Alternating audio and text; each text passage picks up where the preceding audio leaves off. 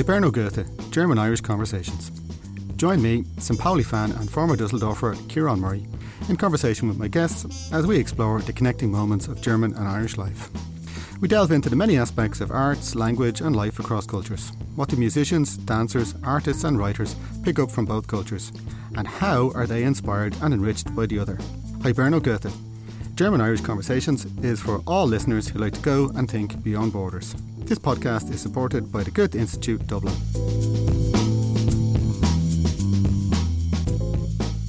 So, Fáilte and Willkommen. And my guest this week is Dr. Stefan Hutzler, Associate Professor at the School of Physics and Fellow of Trinity College Dublin. Great to have you here, Stefan. Thank you. Stefan, first, uh, tell me, how long have you lived in Dublin? I came to Dublin 30 years ago, 1992, for a one year stint. Went back, uh, uh, went back to Germany for one year, and I've been here since the summer of '94. So more than half of my life I've been in Dublin. What were your first impressions of Dublin? I always loved it. I always uh, felt very welcome here. I'd been to my my, my uh, connections to Ireland go back a bit further. I think it was in '85 when I did my leaving cert. We came to Ireland for two or three weeks and saw the whole of the country. Toured around in a caravan, and I always thought, "Wow, that's a great, it's a great place." And uh, toured around in the caravan with, with your family? No, with uh, two friends of mine. Okay, yeah. So, uh, do you remember where did you go? Oh, where didn't we go? We went everywhere. We must have arrived uh, in, in, in Rosslare probably and then went all along the coast, even up to Northern Ireland, which was a bit strange because we didn't think suddenly that it was in the middle of the night and the road was very bumpy. And then suddenly a, a policeman or army fella came out of nowhere and uh, who are you? And then we had to show our driver's license or passport, and then he allowed us through, and that was it. And were they surprised that you were on holidays in Northern Ireland in the 1980s? It probably wasn't the usual holiday destination. No, I mean, we just, to be honest, we just drove through it. It was yeah. uh, the shortest way. We were up in Donegal and we wanted to come down to Dublin again, so you, you drive a bit through that. But um, I remember that he spoke with an English accent. I remember that. Okay. After that, then uh, you got married and you had children here. Yes. Um, yeah. Do you think do your do your children feel German? Ah, uh, they support the German soccer teams, but uh, they're Irish. I'm pretty sure that, that, that they feel Irish. And uh, they grew up here. My wife is Irish. Yeah so no, they're Irish. Do do you buy them uh, German football jerseys? Oh, they get this from the grandmother. Ah, okay. Ever since, no, no. And if Ireland are playing against Germany, who do they cheer for? Well, that's an interesting one. There was this, um, well, I would say, infamous soccer match. Uh, I don't know, six, seven years ago, when when when Germany played against Ireland in Dublin, and we went to the Aviva Stadium. I was all dressed up in my Bavarian outfit, and uh, and then the goal came, and my everybody was cheering, and my lads looked at me and said, "Papa, you're not cheering." I said, mm, "No, I'm afraid not." so they had picked a side. It was a great match. and with their with their association. Um, with German football, then uh, you're from Regensburg. I'm from Regensburg. Yes. Yeah. So, um, is there a Regensburg football team? There is a Regensburg football team, which I'm proud to say now is for the fifth time in a row in the second league. Okay. They're never a first league team. Yeah. No, the, the big team uh, nearby would be Bayern Munich. Yeah, yeah. But even Zweite Bundesliga, that's a pretty high level. Oh, it is. Yeah. And they do play teams from the first league that get relegated. Mm-hmm. Uh, HSV or St. Pauli. I mm-hmm. mean, lots of teams are there, Nuremberg. Yeah. So yeah. Does your mother send over Regensburg football jerseys for your for your Yes, they have Regensburg jerseys as well. Absolutely, yeah, must be quite an unusual sight in the in the fields of. Um, of Dublin, that's in true. The, yes. In the parks, I'm trying to think what's the nearest park to where you live, but there's not many parks in Dublin. That's eight. not many parks in Dublin Eight. That's yeah, true. Yeah. yeah. Well, they both played for. Well, they used to play for for Harold's Cross. Okay. Uh, so they both play soccer yeah. as well. Yeah.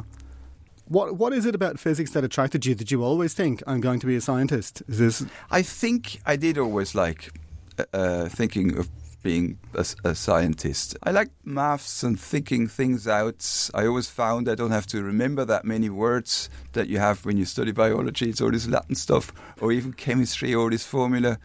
I think I always preferred if I could try to work things out from first principles again. And I presume you have to be fairly good at mathematics to, to get started. Yes, it is very mathematical. Yeah. Yes, absolutely. Are, are, are, there ethical questions around um, around physics? Oh, the ethical questions. Well, the big ethical question was, uh, I suppose, in the 1940s, the nuclear bomb, whether it should be thrown or not. That was the big debate. I think maybe more ethical questions nowadays would be in biology, in genetics. Mm-hmm. I don't think did, there's huge ethical questions mm. at the moment in physics. Did Oppenheimer was, was yes. he's often credited with this? Did he realize what he was doing when he was creating all the physics to make this happen? Well, I'm sure they did know what they were doing. They knew straight away that there is an awful lot of energy uh, that you can get out by splitting an atom or by fusing by fusing atoms. That was known, and um, quite a, a. I mean, Einstein, who was a, a very convinced pacifist, was a signature of the letter that the bomb should be developed and should be thrown, should be demonstrated. But he wanted to have it demonstrated. He wanted to have a test explosion to which he could invite various people from the other sides and say, this is how dangerous it is, this is how big it is. But of course, that didn't happen. It was just dropped. Did he think Japan. it would convince everyone? He, his idea was that he would convince people not to yeah. let it throw. That was that was quite a, a, a, fate in humankind and even human kindness that he would believe that if you would see something so terrible, you, you, you would never use it. Yes, I suppose that was his yeah. his, his moral or his thinking. Are there elements in physics, perhaps where it becomes very theoretical, where it almost reaches that point where you, you kind of get to the edge of philosophy with your physics? I somehow don't think so. Um, although people say, well, there is weird effects in, in what's called in quantum mechanics, if you go to the atomic scale, subatomic scale, where it might touch upon questions of logic, but logic, uh, for example, but it, it is something different. I mean, I've been talking to philosophers. There's lots of them around in, in, in, Trinity, and it's a different kind of thinking mm-hmm. that that we have. Interesting enough, in Trinity we still have an old chair, or it's about to be resuscitated again, uh, which is a chair Erasmus Smith Professor of Natural and Experimental Philosophy. It was the word for physics before it was called physics, was natural or experimental philosophy. Okay. Yeah, I, I think that's where somewhere in my head there was a link, experimental well, philosophy. Well, there is, of course, a link. I mean, people were thinking about nature. The word physics comes back from Aristotle, who wrote a book about physics, uh, which is called Physica, and uh, that's where that name came so, from. Yes did Aristotle come up with an idea and then try mathematically to prove oh, it? No, no, no, no. Well, at the time, no, no. He came up with many ideas, as did lots of other philosophers. Descartes, for example. Descartes explained how the rainbow worked. And of course, we also have this Descartes system of graphing x against y and z this coordinate system. No, no. I mean, these were very bright people, and they were also thinking about what's natural philosophy. What are the phenomena that you see around you? How can I interpret them? But I think what the Greeks didn't do is they didn't experiment. That's something that people say Galileo Galilei would have been the father of, of that of that work. That's where people say modern physics started with, okay. with Galilei because he experimented with dropping didn't, objects. Yeah. Didn't Kepler, the yes, I don't know what he was, German or Czech or something. Was he a mathematician or did did, did he do the? I'm I'm on very uh, uh, uh poor ground here.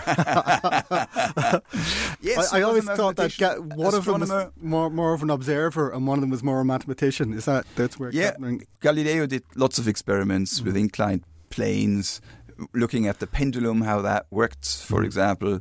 Uh, Kepler, who, by the way, died in Regensburg, my hometown. Okay. So there's a Kepler house where he lived. That, that uh, was the link that I was going to bring. Oh, that's the link. There we go. There we go. Nobody knows where he's buried, by the way. At the time, he was employed by the emperor, but the emperor didn't pay him.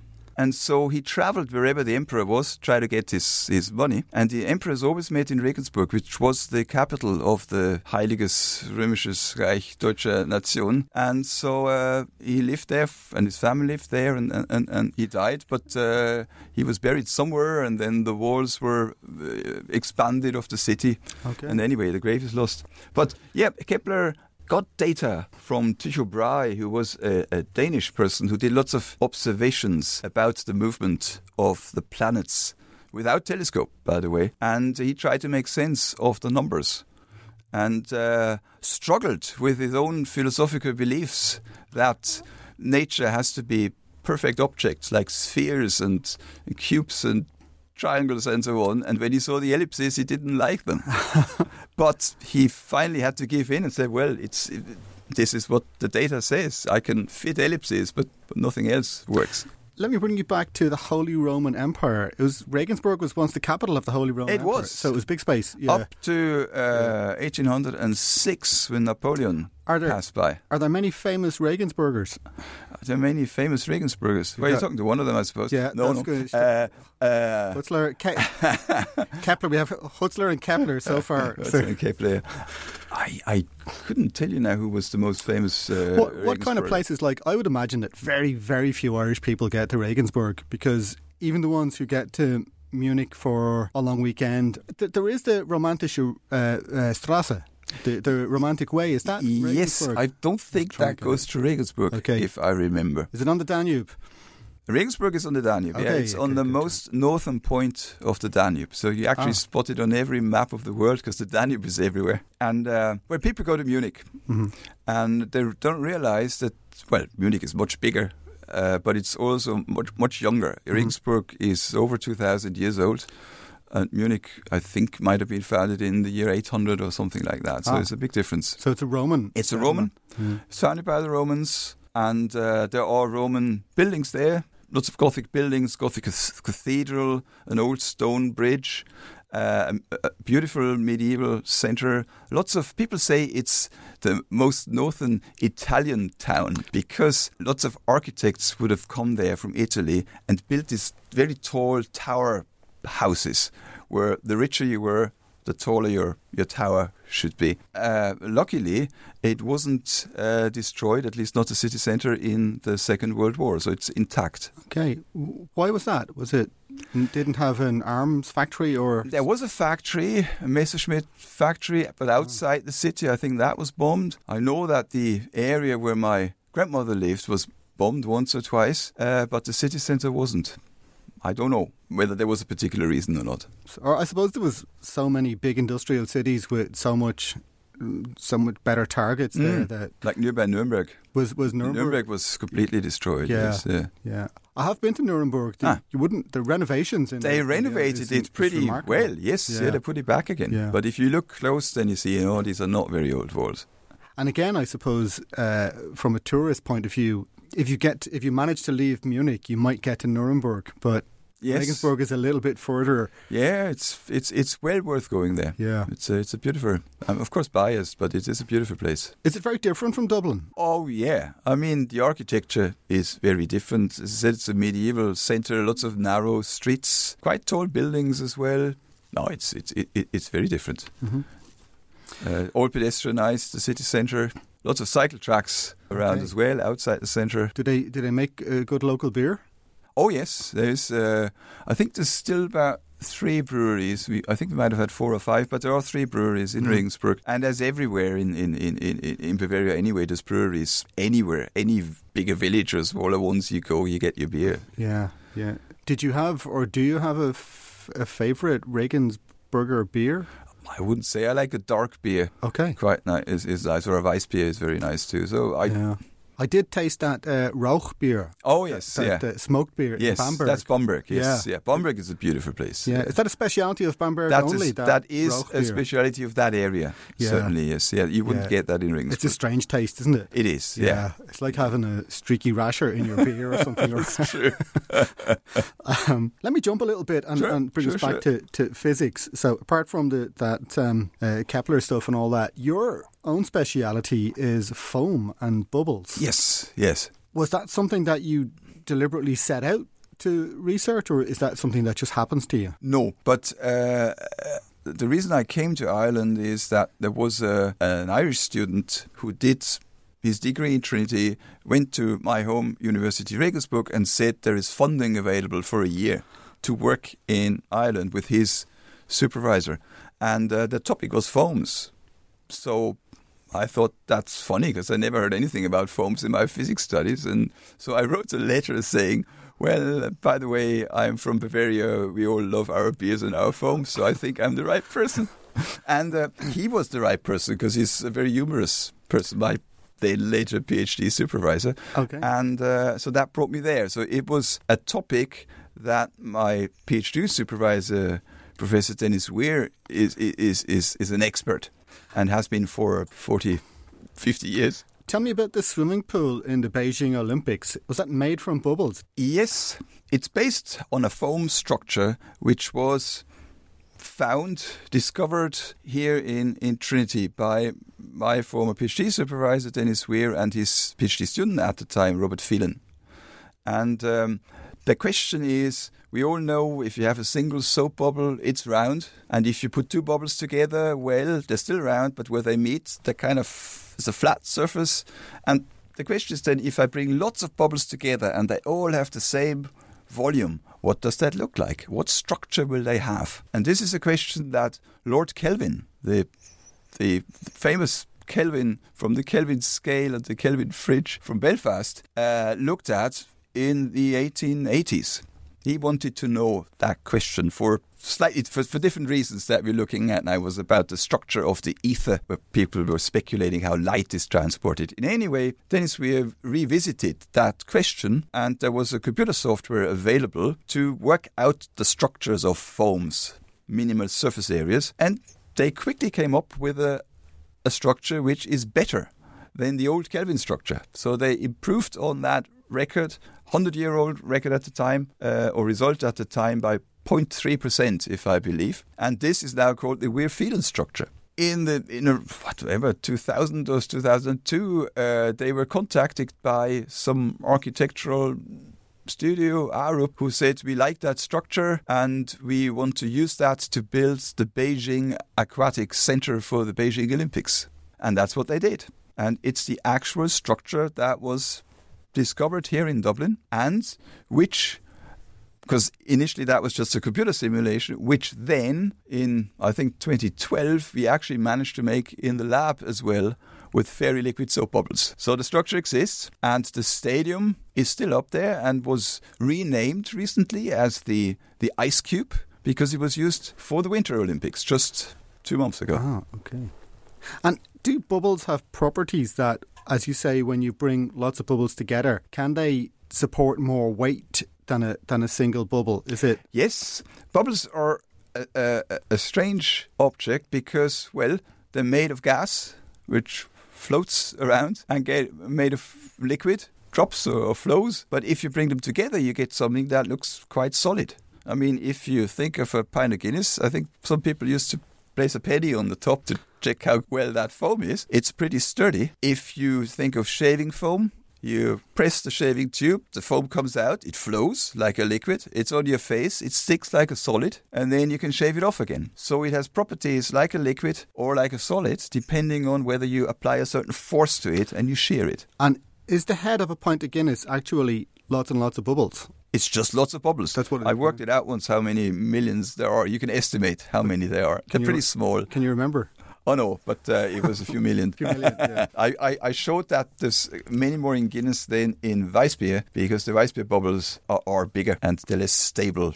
You use nitrogen gas to stabilize the, the draft ah. Guinness as well. That plays a role.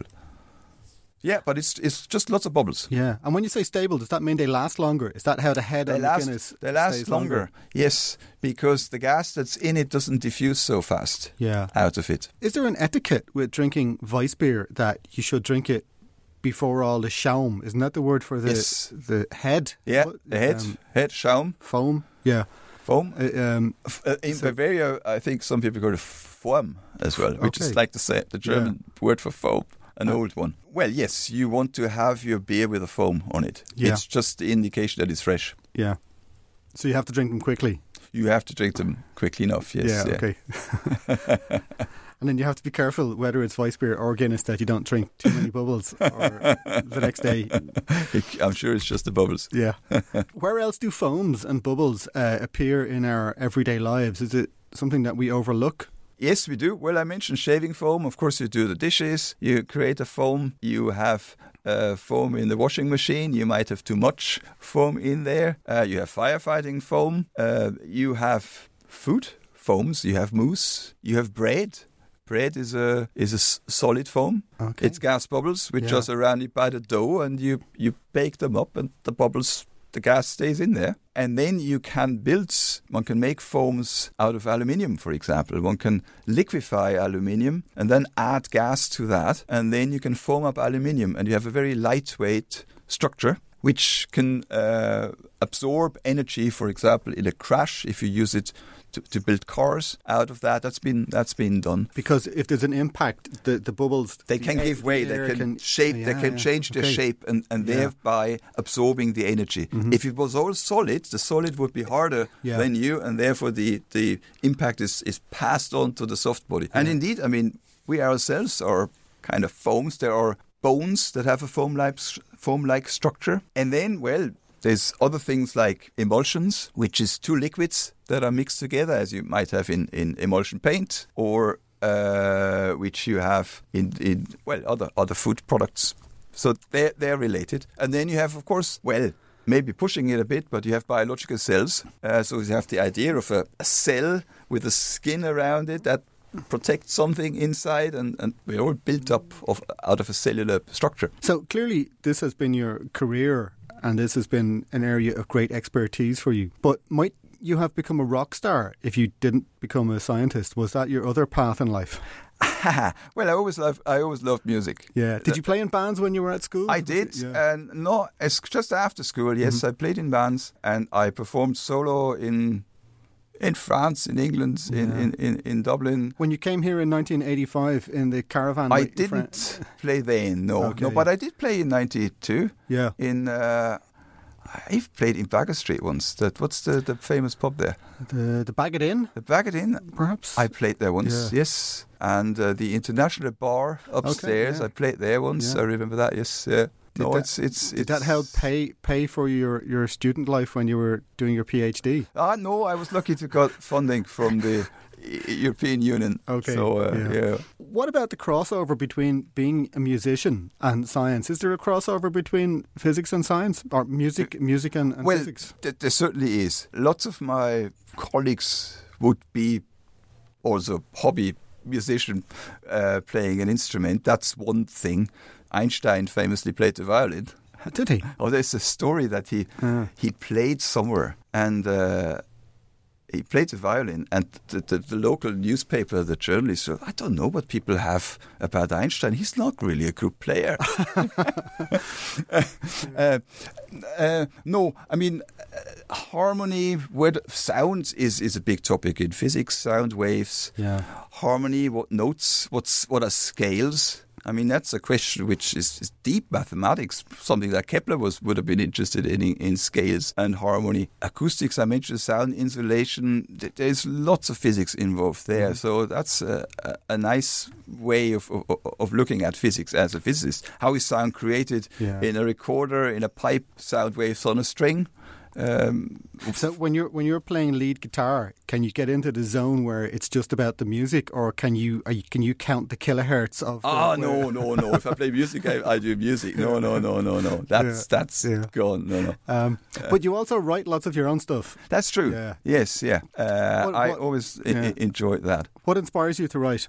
It's just fun. You just don't always want to sing with other people sing, I suppose. Yeah. Uh, Yeah. So yes, Would you um would you read us a piece that you have written? yeah. Let Yeah, me let me do one. Yeah. Uh, that sounds good.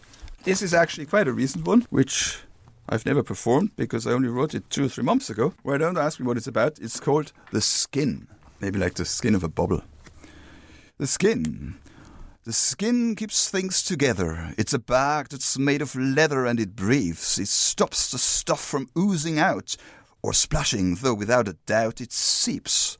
The walls around my room are thin, but serve their purpose like the skin they seal. Although there are some wretched draughts tempting me to phrase some daft appeals, my skull contains this wobbly matter kept warm by a noble hatter's work. My skull contains what's called myself, but some say, watch out for the elves that lurk outside, but also deep within, and nowhere far from neither skin nor bone. They do attack, the gloves are off, while you're scheming from the comfort of your home. Distract yourself with escapades or simple promenades down avenues.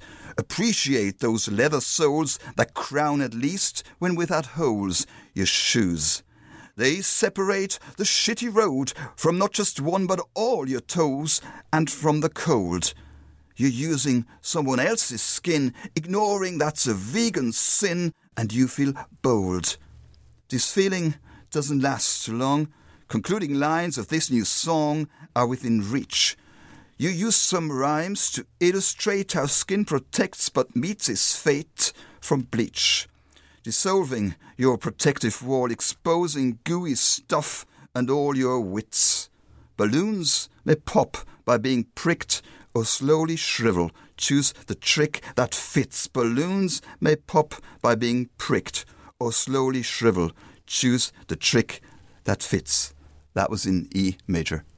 Okay, Okay, I was trying to get uh, trying to imagine the sound of a, of a Fender Telecaster there uh, banging in the background yes. as you're. The, um, when you write lyrics, uh, do you think of it as a as a piece of standalone poetry? No, no. I've actually never read them out like that. Maybe I did once, but no, they go with a with a song. Yeah, I could tell there was a song in it. There was a rhythm and melody that, that made it feel like a song? I think that's the way I I write them. I normally have my guitar on the lap at the same time, trying yeah. to figure out the chords and, and the words, and they got to have some rhythm yeah. inbuilt. I think in order to work. Do you feel that writing in English is the natural way for you to write, or can you still write in German? I can still write in German, and it's a weird thing. Certainly back in the 80s, when I would have written the first songs, everybody in Germany was singing in English, and we would have written the songs in English, uh, influenced by by the Beatles and by Bob Dylan, and that's what I would have had. Lots by by English would have come from there, from listening to lyrics, and then I realized, hold on, if I sing in German, people are suddenly listening. They say, "What's that?" And so the next step was to just translate some songs from English, like the Sympathie für den Teufel. Okay. Sympathy for the Devil oder Ewig sind nur Erdbeerfelder. Strawberry Fields Forever. And uh, it sounds really weird if you sing them in German. Yeah. Uh, and so, well, somehow then, well, my English improved, of course, as well. I, I studied a year in England as well, in Reading. And so I was writing more and more in English. But at some stage, you reach the stage where you think, well, hold on, it's just not my language. And right, so it's then yeah. I'm I'm being caught because if I sing in German here now, nobody understands me. Yeah, yeah.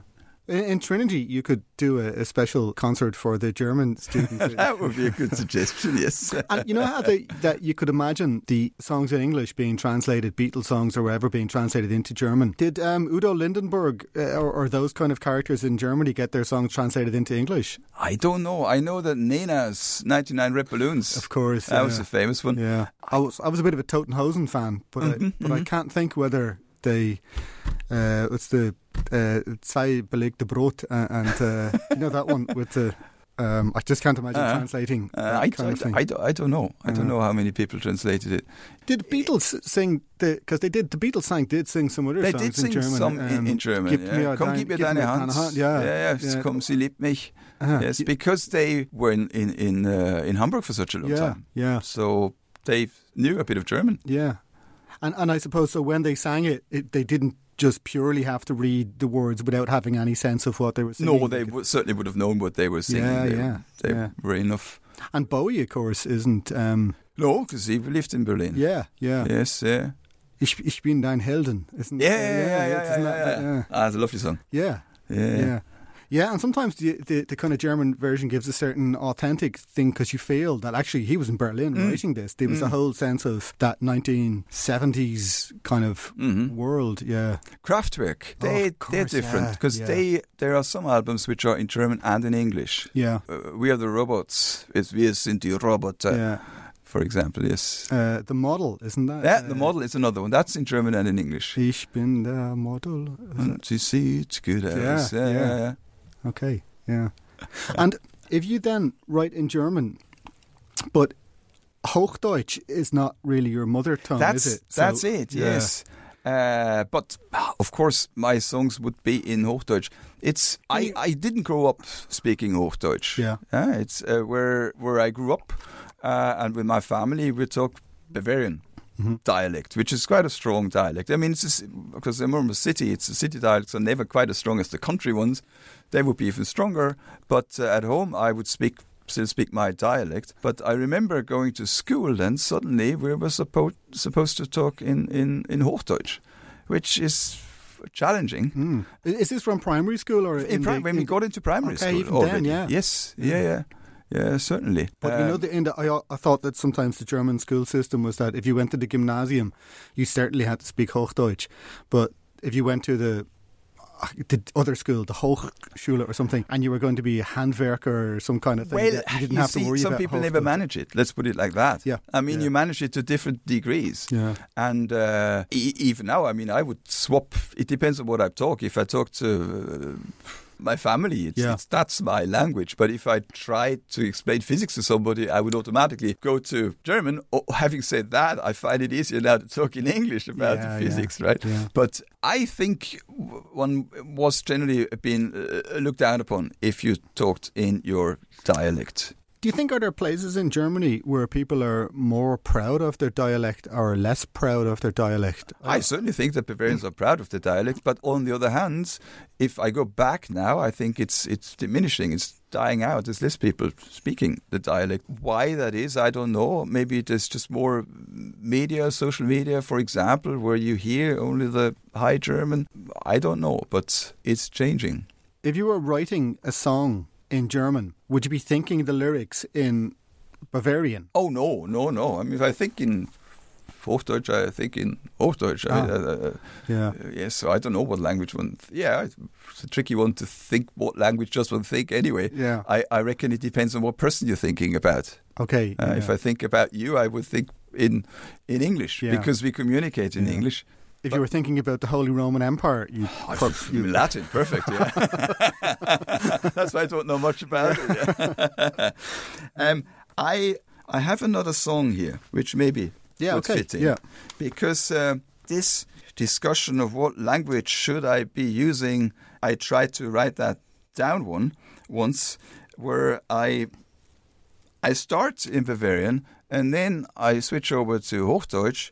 And maybe if you're not a German speaker, you might find the difference is not so big. But if you're a German speaker, you certainly notice the difference. And then I go into English, and I'm also thinking about that. Hold on, I used to think my English was much better, but now I realize it's actually not that good. It's just not my language. Uh, so, and in the end, it's just a, a mix of all the language. So let me let me try that. But again, it's a it's a song. So let's go trilingual oder trilingual or whatever, wie man das nennen möchte. Wieso war das so einfach einmal? Wieso ist das nachher ätzend so eine Qual? Wie soll ich das bloß wissen? Wie kann ich das verstehen, dass ätzend fast gar nichts mehr geht? Am Anfang, da genügte mir ein Blick, den warf ich nicht nach vorne, nicht zurück, den ließ ich locker schweifen, der sollte nichts begreifen. Am Anfang, da brauchte ich kein Glück. Those words just bubbled lightly off of my tongue, and when I found no rhyme, there was always young. The Anglo Saxon fashion was more than interlude, but looking back, it all sounds rather crude. Trilingual des West, alles ausprobieren. Gescherden kann ich immer noch super imponieren. Das Hochdeutsche, das klingt artifiziell. Or should I rather say artificial? Schöll kannst du mir nicht anschauen, weil dir das nix sagt. You haven't got a clue, wie mir das blockt. In all den Jahren froher Fremdsamkeit fehlte zum Reflektieren meist die Zeit. Falls ich sie fand, in Ritzen ließ sie mich schnell wieder sitzen. Who cares if someone says the time is right? Trilingual, das heißt alles ausprobieren. Mit dem Gescherden kann ich immer noch super diskurieren. Trilingual, das heißt alles ausprobieren. Super. Thank das you. war toll. Okay.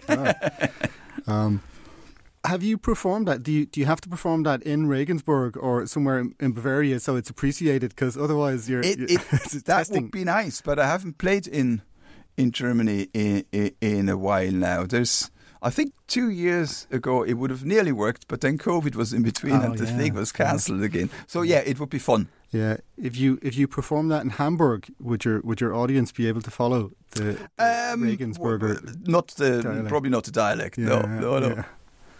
Um, that seems like quite a, an interesting intellectual exercise to actually get your brain to work it through three times. Yeah, uh, it's. Uh, I tell you what I did once, which was a, a nice exercise. I, when we got married, which was nearly twenty years ago, there were of course peop my parents and and and uh, and, and English parents, uh, or uh, mother and and and siblings. So it was mixed. So I had to give a speech. So I decided to give the speech twice once in German and once in English. So I translated it. But I made the speech so it read backwards to front. So I read something in English and people thought that's not the English of the German he read before. But of course, it was the English that I would have used two or three minutes later at the end of the speech. So I mirrored it, which was uh, which was a nice exercise. Did the German audience get a different message from the English audience? So, or Probably, the- probably the, yes. English speakers, yeah, yeah. Were you were you very? Uh, Or I did. I, I did once. Uh, I had um, "Help," the "Help" song from the Beatles. I translated that into German, but I sang it one line in English, one line in German, but I still try to keep the end rhyme, okay, which was yeah, yeah. Which is tricky, but it's a nice thing to. Hilfe. Is it hard when there's two syllables instead of one? Help. Well, Hil- hil- Hilfe, help. Yeah, you get it. you get it. You get it right. If you sing, you get around. That's the difference again. Yeah. If you read it out, it's it's horrible. But Yeah. I suppose they, they extend the help so much in, in Yeah. some of the singing that it's, almo- it's you can sing anything. yes. Yeah. Just to bring you back to your wedding speech, was it more romantic in German? Was the German What do you think? Is German a very romantic language? well from Goethe and Schiller or something? You could have been you could have been back there, you know. Um, so uh, maybe as we begin to, to wrap up a Hmm? little bit, um, do you think there's something that makes you, even after all this time in Ireland, intrinsically Bavarian? We mentioned we mentioned the language. Of course, the food is is one thing. I like brezen, for example, or I like my sausages. Uh, Can you can you get these easily in Dublin or brezen are hard to get. Yeah. Uh, good ones anyway. Uh, you get nice sausages in Polish shops. Okay. Polish shops Yeah. when did their Poles arrive? Maybe beginning of uh, 20 2000 or so. Yeah, 20. and uh, they got great stuff in there. Very close to to German. Yeah. Just not quite as good. I don't. Well, I wouldn't say that. No, very nice stuff. There used to be a Czech restaurant, the Czech Inn. Oh, It's yes, of course, yeah, it's yeah. no longer there. I think. Yeah. Uh, the Czech cuisine is close to the Bavarian cuisine, but always with a little twist. Yeah. Yeah. It's different. But so I, we went there many times, myself and the boys. To you get kraut, for example. Hmm. Yeah. That's one Yeah. thing, and dumplings. yeah. Dumplings. Yes, yeah. Although the Czech dumplings are different again than the Bavarian ones, but they're dumplings. hmm So And I suppose, as you say, before the, the Poles came here, you couldn't really get sauerkraut, and you couldn't get wurst No. really anywhere. no, no, it's all these smoked things. Yeah, yeah. Yeah. Or once I got a, a smoked, uh, I got carp in there, fresh carp, Oh, really? which one eats in, in uh, for Christmas uh, in Poland and in in the Czech Republic. Yeah. So I bought smoked car- carp and prepared it and had some problems then to find people who were actually willing to eat it.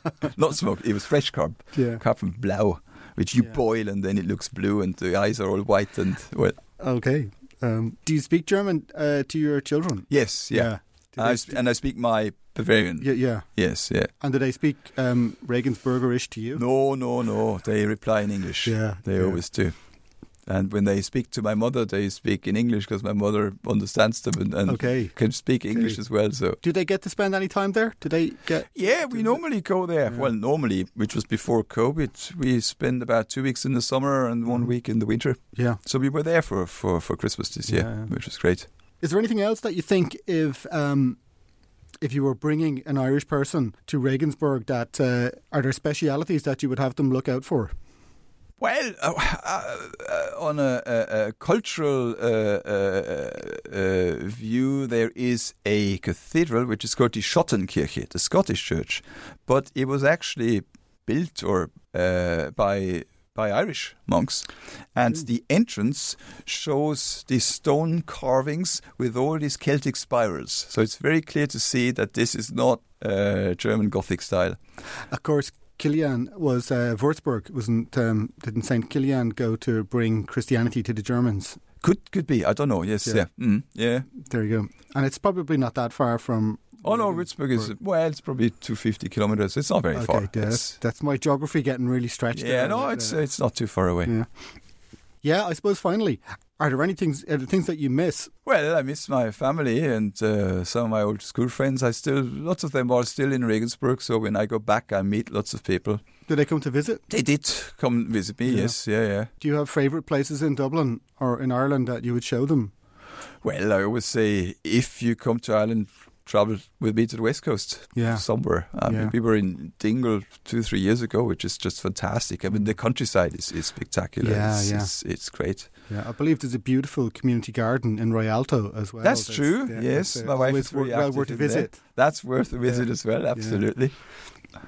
Yes. Have you seen that that pub in Rialto uh, up towards the village has changed dramatically? In Oh, the, the, where you can sit outside now, the, Yeah. the circular. Yes, Oh, yes, yes. that's fantastic. yeah, Oh, we were there many times Yeah. uh, in the summer. You think you could be in Dublin 8 now. It feels complete, or in, in, in Dolphin's Barn and Rialto. Yeah, You think, yeah, yeah. wow, yeah, it's great. No, Yeah. no, it's it's good changes happening there. yeah. I think you can even get a good Weiss beer there. Yes, yeah. I'll have a, a big beer menu. Correct. Yeah. Okay, Stefan, uh, it was a great pleasure to talk to you. Great. Thanks Yeah. a million. That was very enjoyable. Time flew. Yeah, vielen Dank. Big links to that. Auf Wiedersehen. Auf Wiedersehen. Servus. Servus.